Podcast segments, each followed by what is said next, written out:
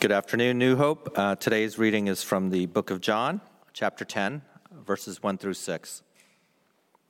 I am the good shepherd. Truly, truly, I say to you, he who does not enter the sheepfold by the door, but climbs in by another way, that man is a thief and a robber. But he who enters by the door is the shepherd of the sheep. To him the gatekeeper opens. The sheep hear his voice, and he calls his own sheep by name and leads them out.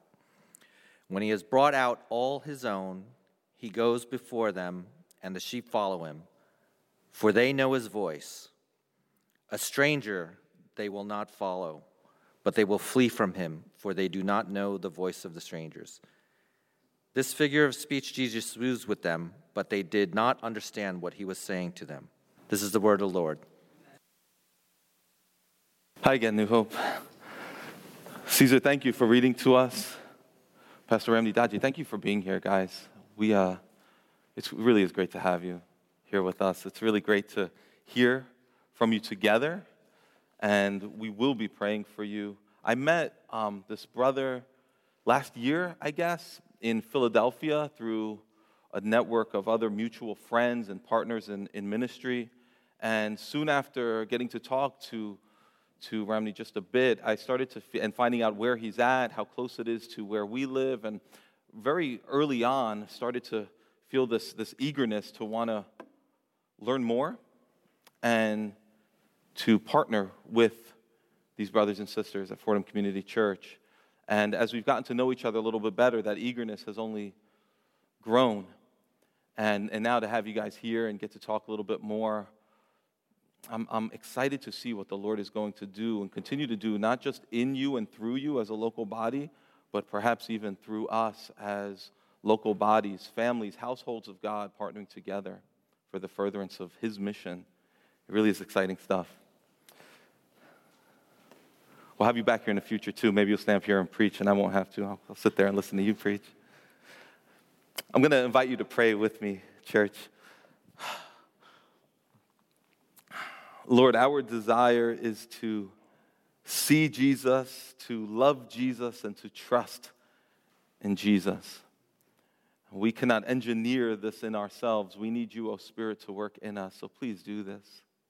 Spirit, work in us spiritual sight, love for the Savior, and trust for the Good Shepherd who died and rose again for us. Spirit, do this, we ask. In Christ's name, amen. If you happen to have children, how do you choose the right sitter for your kids? Do you have a list that you go through of requirements?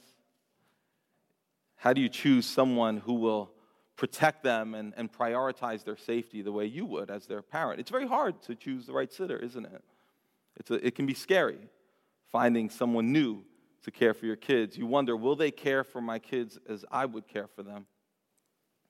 It doesn't have to be a child. Maybe you don't have children, but think of anyone or anything that you value deeply. And have you ever taken that possession and loaned it to someone else? Have you ever loaned your car to someone else? Maybe it's a new car. Maybe it's a car you love, and you wonder, will they treat this car like their own, or will they treat it like a rental? And why do you ask that question? Because you know that we all treat our own car better than we treat the rental, right? And because when it comes down to it, we will die to save our own children, but we don't know if someone else will do that for them. We will go to great lengths to protect the possessions that have special value to us, but we don't know if someone else will do that for that same possession. It's a natural tendency. Jesus sees and knows this human tendency, and he uses it to show us something about himself. He uses this to show us how he cares for people who belong to him. He says, I'm a shepherd. In fact, I'm the good shepherd, the true shepherd, and I love my sheep. Who's he talking about? These sheep are people, men, women, children, who are helpless without Jesus, but with him they are safe. He says, I'm not like these shepherds that get hired for a day and they go home at the end of the day with some cash in their hand. Those kinds of shepherds, they may neglect the needs of the sheep. If things get too dangerous, they'll take off. But not me. He says, I'm a different kind of shepherd, and he is. And the goal today, as I just prayed, is simple. We want to see him, we want to love him, and we want to trust him. Caesar just read the first 6 verses of John chapter 10. I want to invite you to read the rest of this section together, starting at verse 7. So if you have a Bible, or you have a device with a Bible on it, please open to John chapter 10. I'm going to read from verse 7. It says there, "So Jesus again said to them, 'Truly, truly, I say to you, I am the door of the sheep.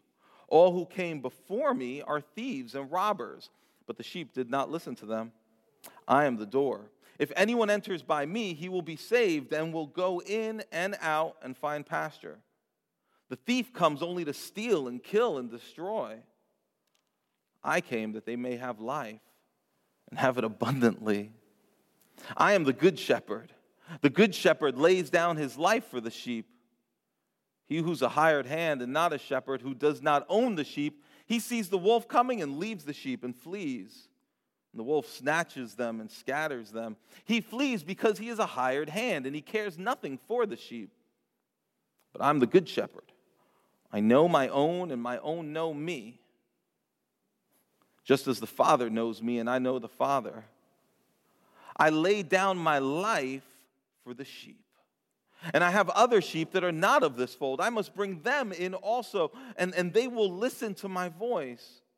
So there will be one flock, one shepherd. For this reason, the Father loves me, because I lay down my life that I may take it up again.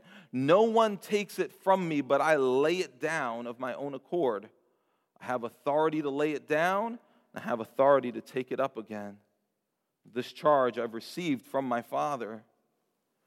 There was again a division among the Jews because of these words. Many of them said, "He has a demon and he's insane. Why listen to him?" And others said, "These are not the words of one who is oppressed by a demon. Can a demon open the eyes of the blind?" Remember that this scene, if you were here last week, you know this scene takes place directly after Jesus had just healed a blind man. A man who had been born blind saw for the first time, because Jesus initiated a relationship with him, pursued him, persevered with him, and healed him. There's a few things we want to see about Jesus. What kind of shepherd this Jesus is. Here's the first thing we want to see. He knows his own. He knows his own. He says it in verse 14. I know my own, and my own know me. In verse 3 earlier, he says he calls his own sheep by name, so he knows them specifically. Personally, he personally recognizes each person who belongs to him. But this is more than just recognition. Jesus knows them intimately.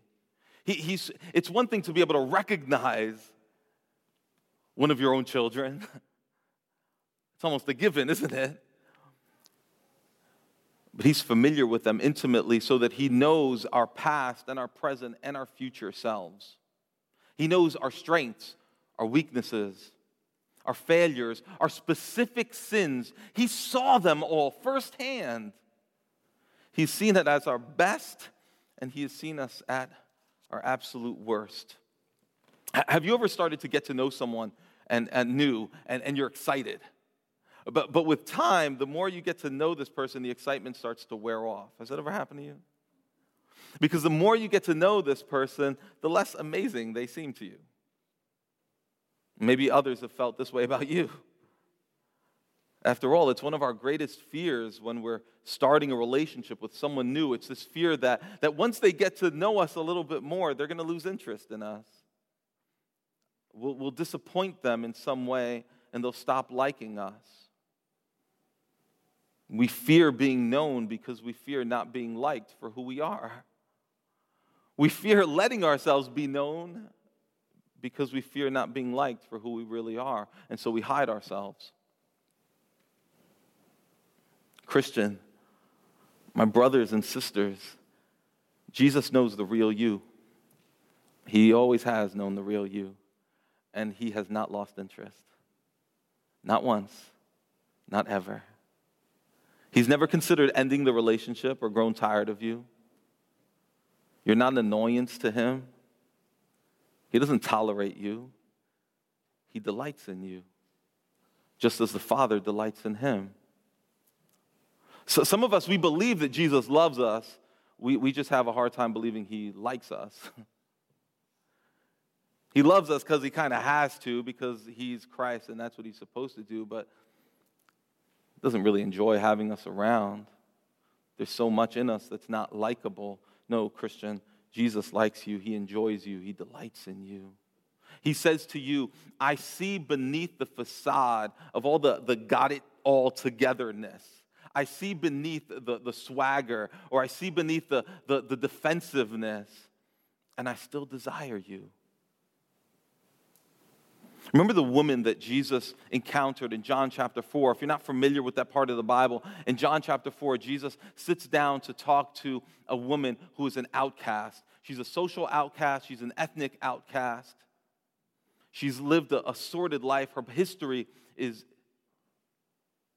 a lot of people would say it was shameful.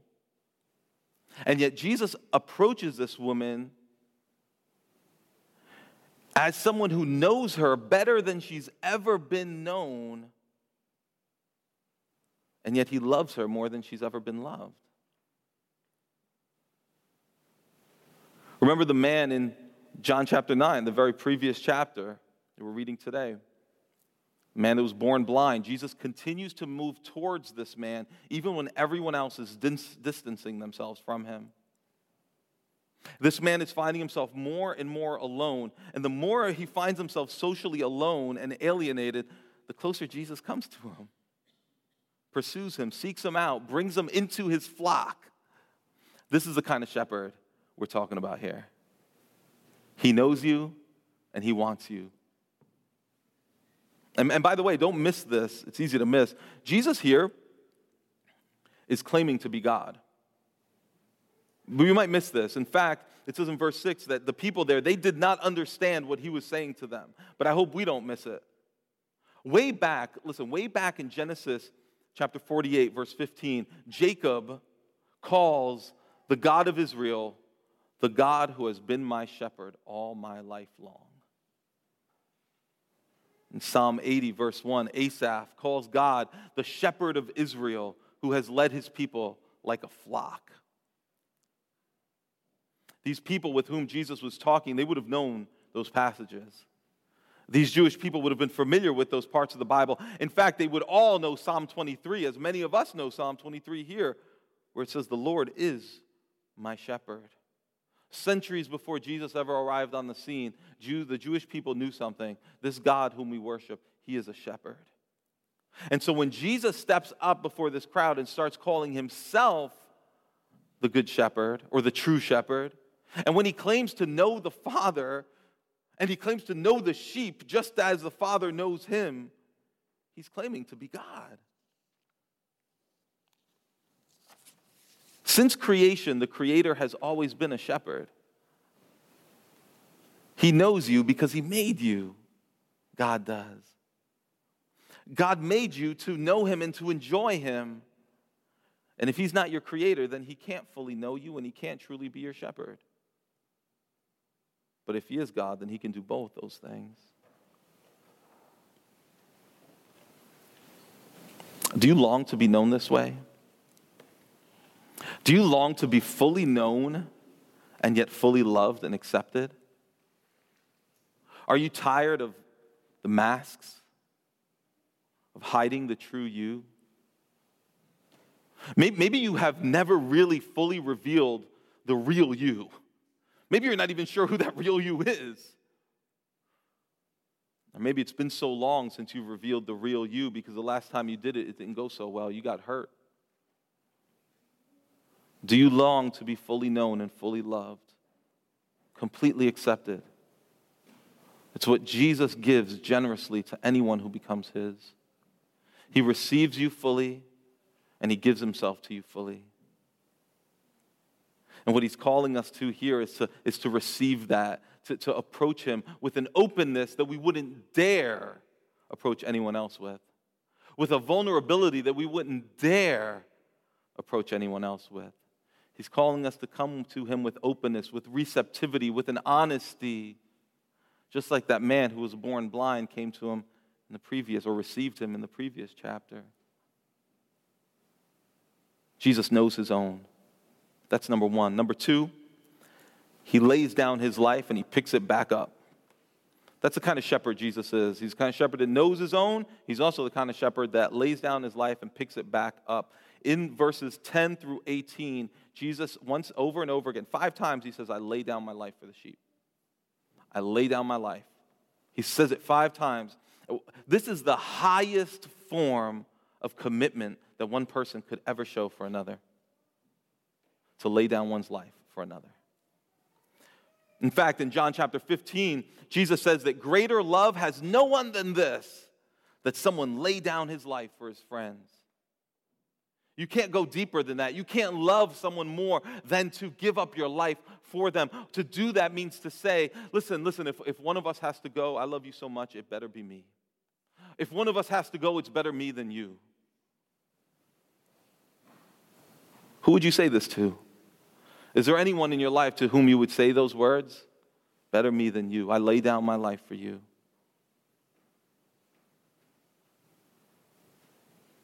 If we read through to the end of the book of John, we find out that this isn't just talk.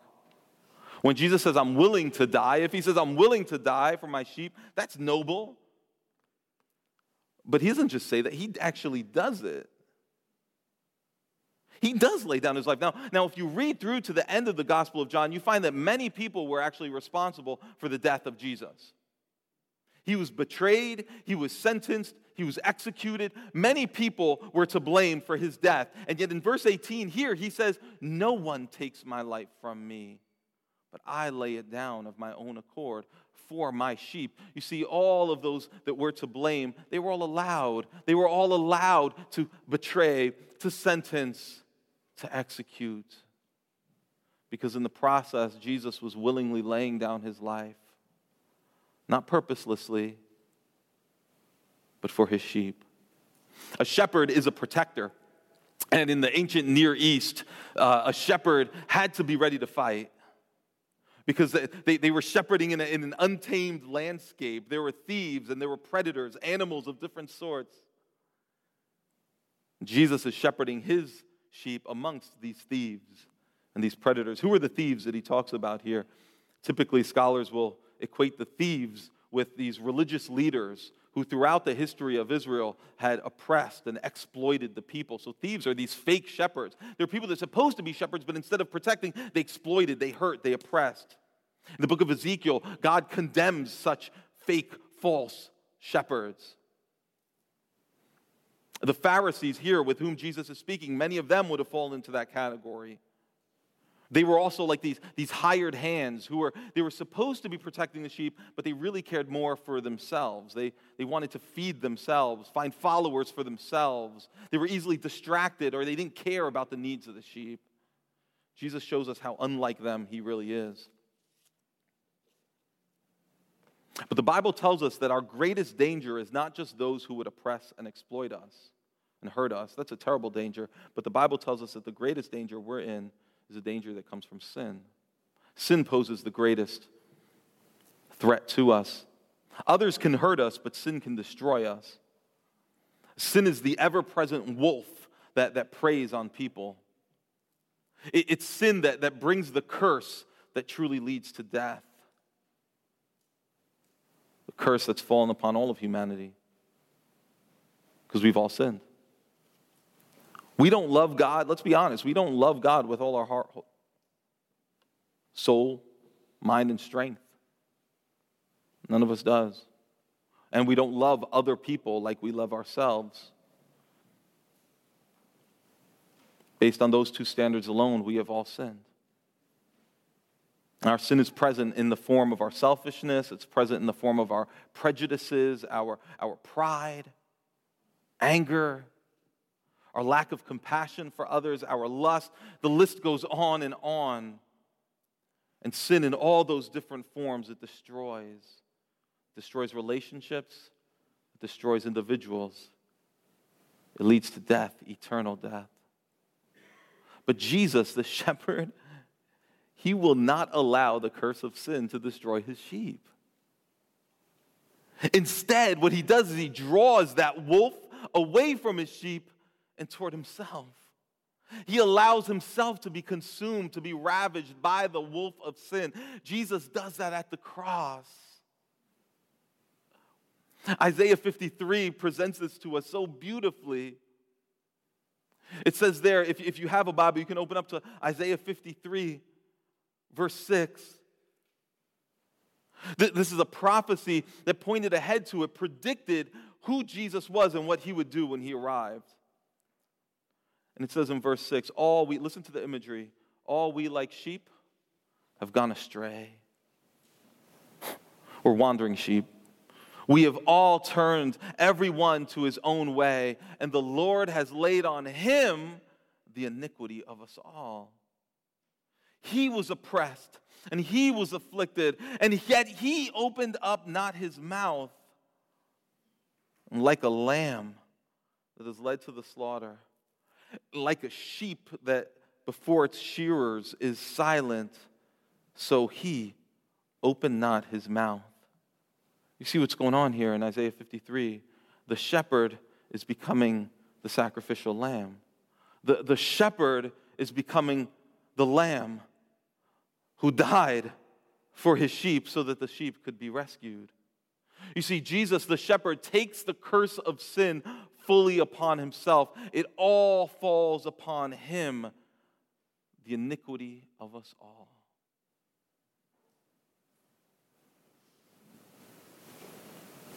When Jesus hung on that cross, you could imagine the curse, the wrath of the sins of all his people redirected, magnetized to him. That one point, that one fulcrum, all the sin, all the curse lands on him, and he absorbs it all. In 2018, a movie called A Quiet Place came out. Some of you may have seen this, A Quiet Place. And in that movie, a dad by the name of Lee Abbott, he sacrifices himself for the life of his family, his wife, Evelyn, his daughter Regan, his son Marcus. They're in great danger. These ferocious, otherworldly beasts are attacking. And Lee,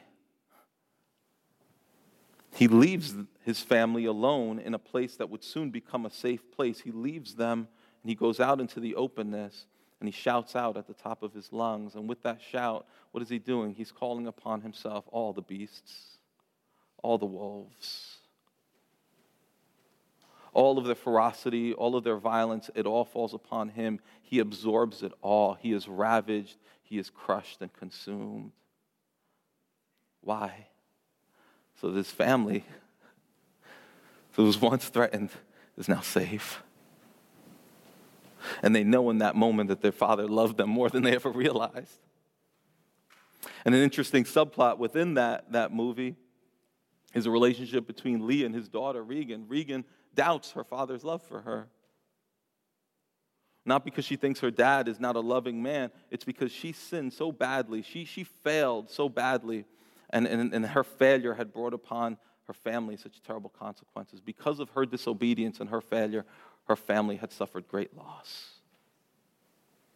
And so since that moment, she felt like she was never part quite of the family. The relationship with the dad was strained. She felt like she wasn't worthy to be loved.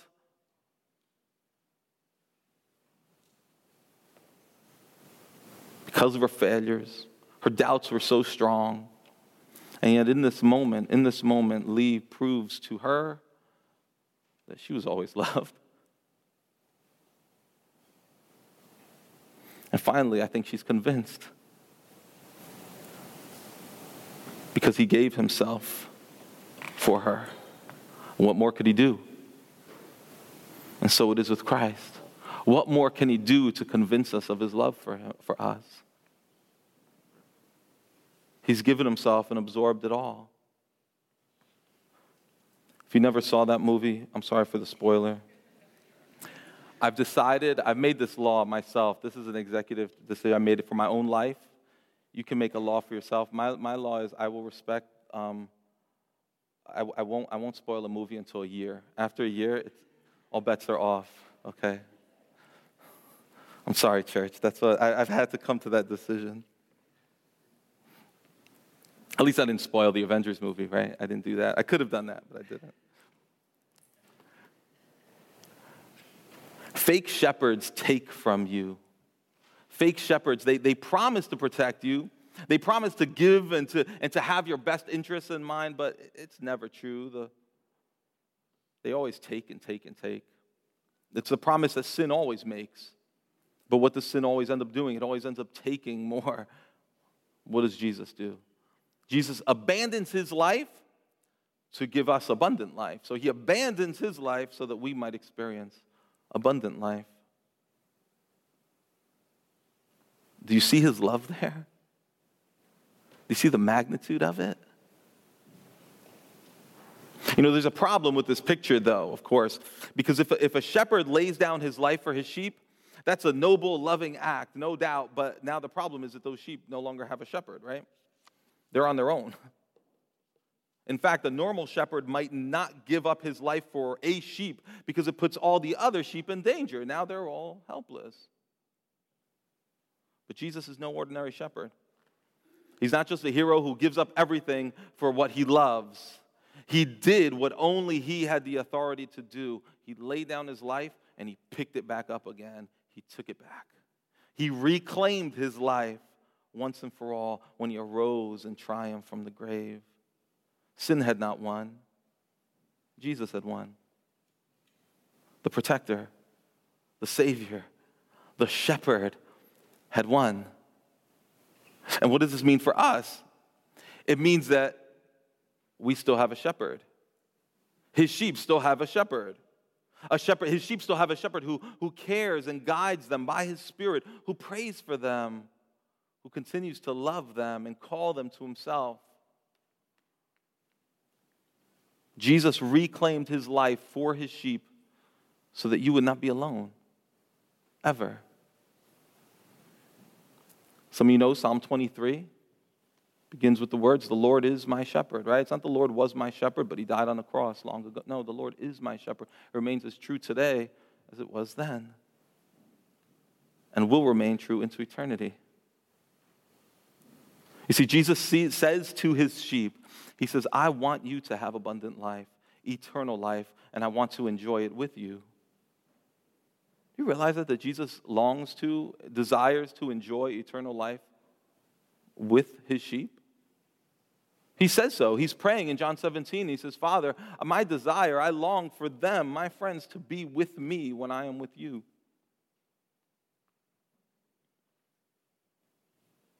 And so he's willing to face neglect and abuse and rejection. All the things that we fear in relationships, abuse, rejection, neglect, betrayal. He says, "I'll take all of that. I'm even willing to face death." And I did. And I came out on the other side to claim you. This is the kind of shepherd we're talking about.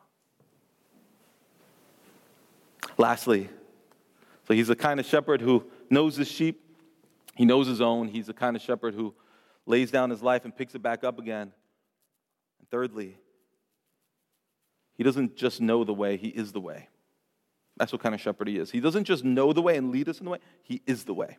Let me explain what I mean by that. In John chapter 10, verse 1, it says, "Truly, truly, I say to you, he who does not enter the sheepfold by the door, but climbs in by another way, that man is a thief and a robber.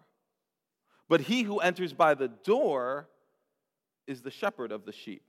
So what is he saying there? He's saying the real shepherd is the one who enters by the door, right? But then, in verse 7, it says, "So Jesus again said to them, 'Truly, truly, I say to you, I am the door of the sheep. All who came before me are thieves and robbers, but the sheep did not listen to them. I am the door. If anyone enters by me, he will be saved and will go in and out and find pasture.'" So he says, I'm the real shepherd that goes in by the door, but then he says, I am the door. Which one is it? He's mixing these metaphors, and it gets a little confusing. But the reason he's doing this is because no one metaphor is big enough to capture the totality of who Jesus is. He is the shepherd, and he is the door. Let's see what that means. Look, the Pharisees, with whom Jesus is speaking here, what did they say was the door, the gateway into the flock of God? So if you want to be loved by God, if you want to be a part of his flock, a part of his family, a part of his kingdom, if you want to be with God, what's the gateway in to that? The Pharisees had an answer, kind of a twofold answer. They said, you want to be a part of God's flock? It's two steps. One, you got to be Jewish, and two, you got to keep God's law. They kind of go together because the being Jewish and keeping the law that God had given to Israel went together. So there's the ethnic component, ethnic cultural component, and then there's the law component, keeping the laws that were given to that people. And so the Pharisees prided themselves in those two things. They prided themselves in their ethnic heritage, their ancestral connection to Moses and to Abraham. It comes up again and again in this whole section of John. As Jesus is talking to the Pharisees and he's confronting them on some things, what do they keep saying? They keep saying, we're descendants of Abraham. We're disciples of Moses. We don't know who you are, but we're with Abraham. We're with Moses. That's where our lineage comes from. That's where our pedigree is. They draw a great deal of pride in that. And they also emphasize the importance of keeping God's law. In fact, they emphasize it so much that they added many laws and called them God's laws. Because those were the door, those were the gateway into God's flock. Jesus says, no, I'm the door. I'm the gateway into the flock of God. Jesus said to his friend Thomas, I am the way and the truth and the life. No one comes to the Father except through me. Right? So he's not just saying, I will take you to the Father. I will show you the way to the Father. He says, you don't get to the Father except through me. I'm the gateway. I'm the door. So he's the shepherd and the door. He leads us to safety, and he's the way to safety. He's all of it. And we need to see both of those things. And here's why. Because I think that for some of us, it's possible for us to see Jesus as the shepherd. He's a shepherd who died for us, and he's a shepherd who guides us. Praise the Lord for that. But somehow we can see that and still keep living as if the way for me to have and maintain acceptance with God is for me to do a really good job of keeping God's laws. Do better. You want to stay in God's flock? You want to get in and stay in? You better do better. Work harder. Is it possible that's you, that you feel that way? You're thankful for Jesus' death and resurrection on your behalf. You're thankful that he's your shepherd who guides you, and yet at the same time, you feel like you have to keep yourself in the flock by doing the right thing and saying the right thing and not screwing up bad enough to get booted out of the flock. You see, what Jesus is telling us here when he says, I am the way, I am this gate, I am the door, he's offering us this settled sense of security. He's offering us this rest in his finished work. The Pharisees said, keep the law and be Jewish. And really, it's the same thing, because to them, they were saying, keep these Jewish laws, keep these ceremonial and civil laws that God gave to us as a nation years and years ago. Keep the law and be Jewish. And Jesus saying, no. It's in me that you find acceptance into this flock. It's in me. Look at verse 16. It says, and I have other sheep that are not of this fold, and I must bring them in also. And they will listen to my voice. So there will be, look, one flock, one shepherd. So he's saying, he's talking to these Pharisees, to these Jewish people, and he's saying, he's saying, look, I have sheep here. I have sheep here in this nation of Israel. And yet I have other sheep from another fold that I need to bring in so that there will be one flock. Not flock A and flock B. Not the Jewish flock and the Gentile flock, but one flock. What's this about? Look, remember, he's in Jerusalem. And he's talking to a gathering of Jewish people, and he's saying, I have these other sheep that are not of this fold. He's saying, you don't need to be ethnically, culturally Jewish in order to be a part of my flock.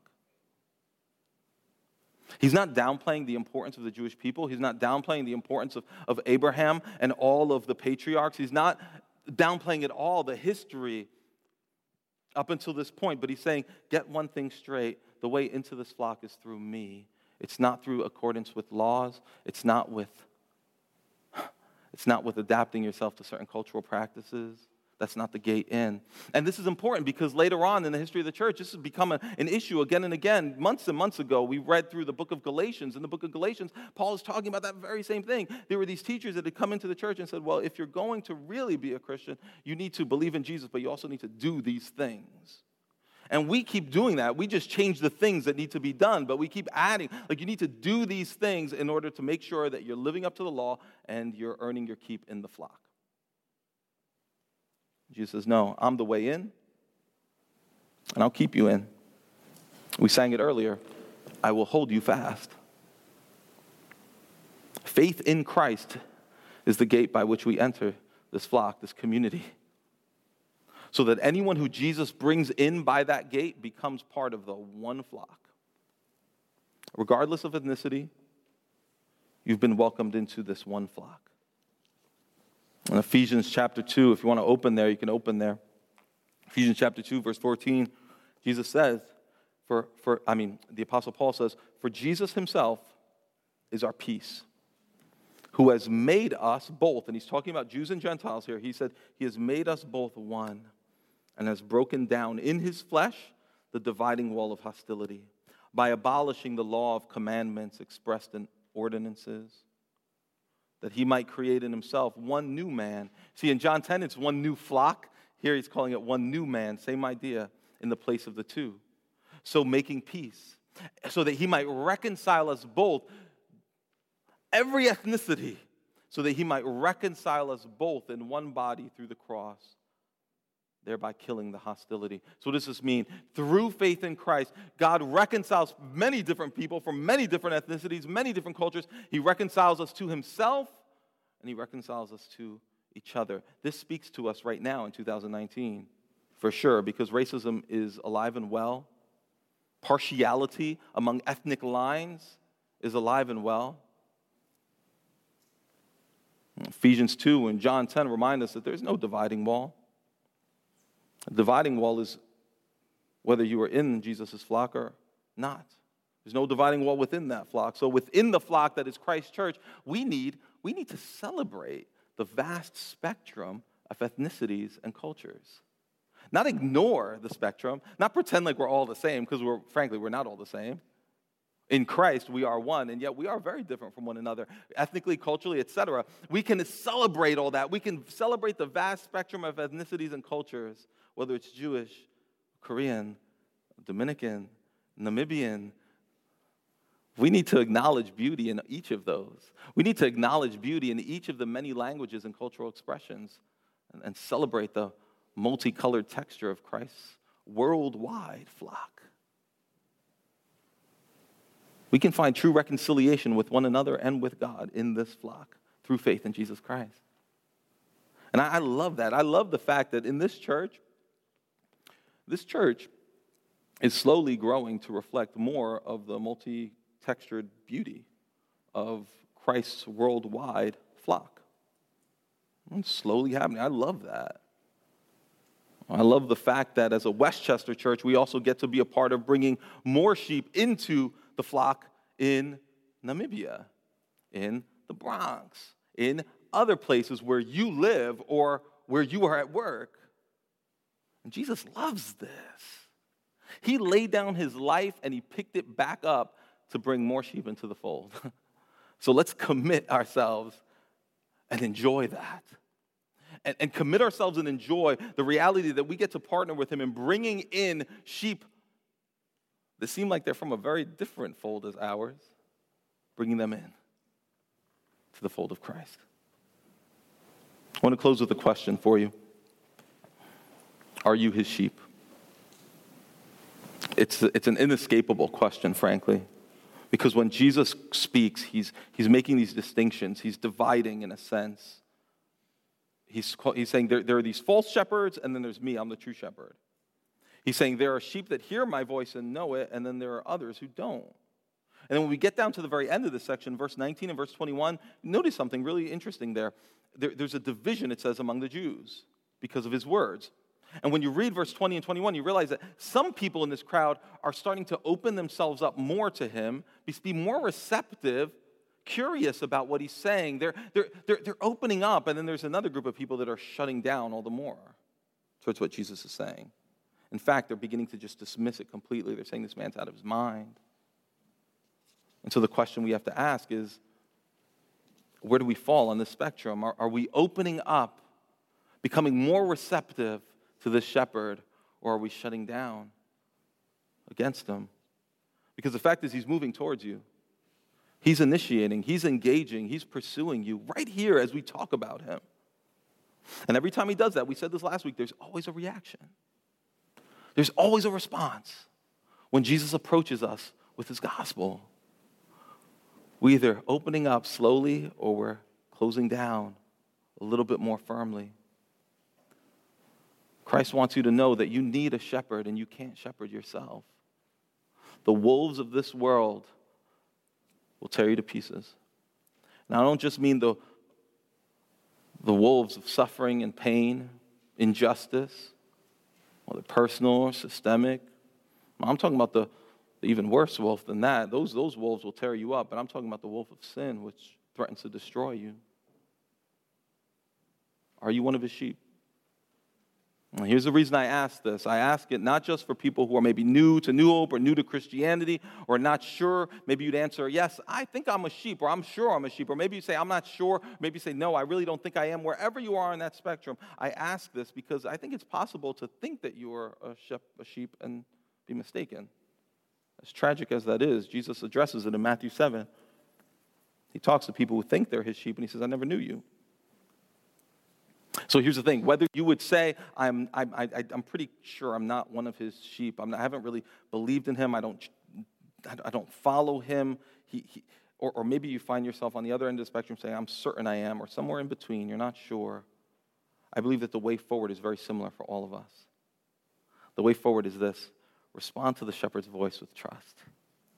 Whether you'd already say that he's your shepherd and you love him, respond to his voice with trust. If you're not sure, response with voice of trust. He's moving toward you. Again, he's moving toward you. He's initiating. He's engaging you. And all you need to admit is, listen, my efforts at self-shepherding have failed. They've led me into sadness, disappointment. They have not gone well. I'm done with my efforts at self-shepherding. That's where it all starts. Because there's no other shepherd like him that will do what he is willing to do for you. The call that he's issuing to us here is not to do better or to do more. It's to trust in the shepherd and what he did for you. And that's how life following Jesus as the shepherd begins, and it's how life following Jesus continues. It's for the rest of our lives. Life as his sheep, it's listening and trusting. Because other voices, no matter how long you claim to have been following this shepherd, no matter how long you love him as your shepherd, other voices are going to lie to you. Voices like your own voice and the voice of others, they're going to tell you things like, you're alone, you're worthless, you'll never be loved, you'll never be good enough.